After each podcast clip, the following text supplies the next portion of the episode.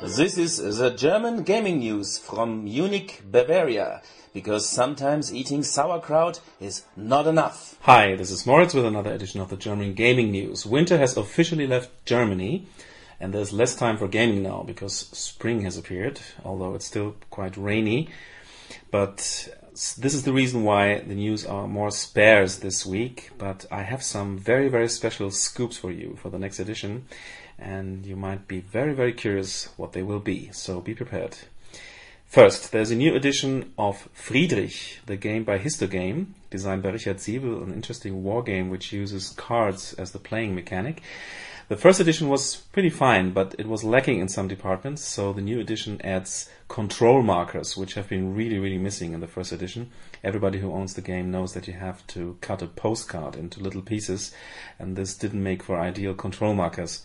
Now they really have them. There's also a new translation, English translation of the rules, and there's also a Polish translation available now, which you can find on the website of the Histogame Verlag. There's also a new interesting uh, jubilee by Krimi Total, which is a company which publishes crime party games. You remember this was a craze in the 80s. Um, where you would invite friends and they would take on different roles and then you would try to solve a crime in one evening. And apparently the Krimi Total company has sold 2000 games of their new crime party games. These are special German editions, specially designed for German customers, so they're very difficult to translate probably. But it's an interesting development because people uh, are interested in this genre again. There's also um, a visual guide to solving the problem of the toppling Dragon Riders of the, in my opinion, awful uh, Dragon Riders game by Amigo. But one of the reasons for its awfulness was that you couldn't really move the dragons around. And this visual guide helps you with some tips. And if you don't speak German, you can still find this guide on the amigospiele.de website. You could just also enter Amigo Games into your browser.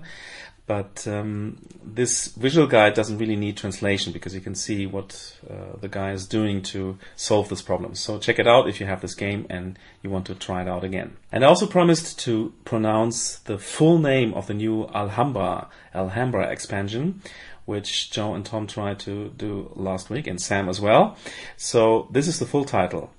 Der Palast von Alhambra, die Schatzkammer des Kalifen, die vierte Erweiterung which translates to the Palace of Alhambra, the treasure chamber of the Caliph, the Caliph, the fourth expansion.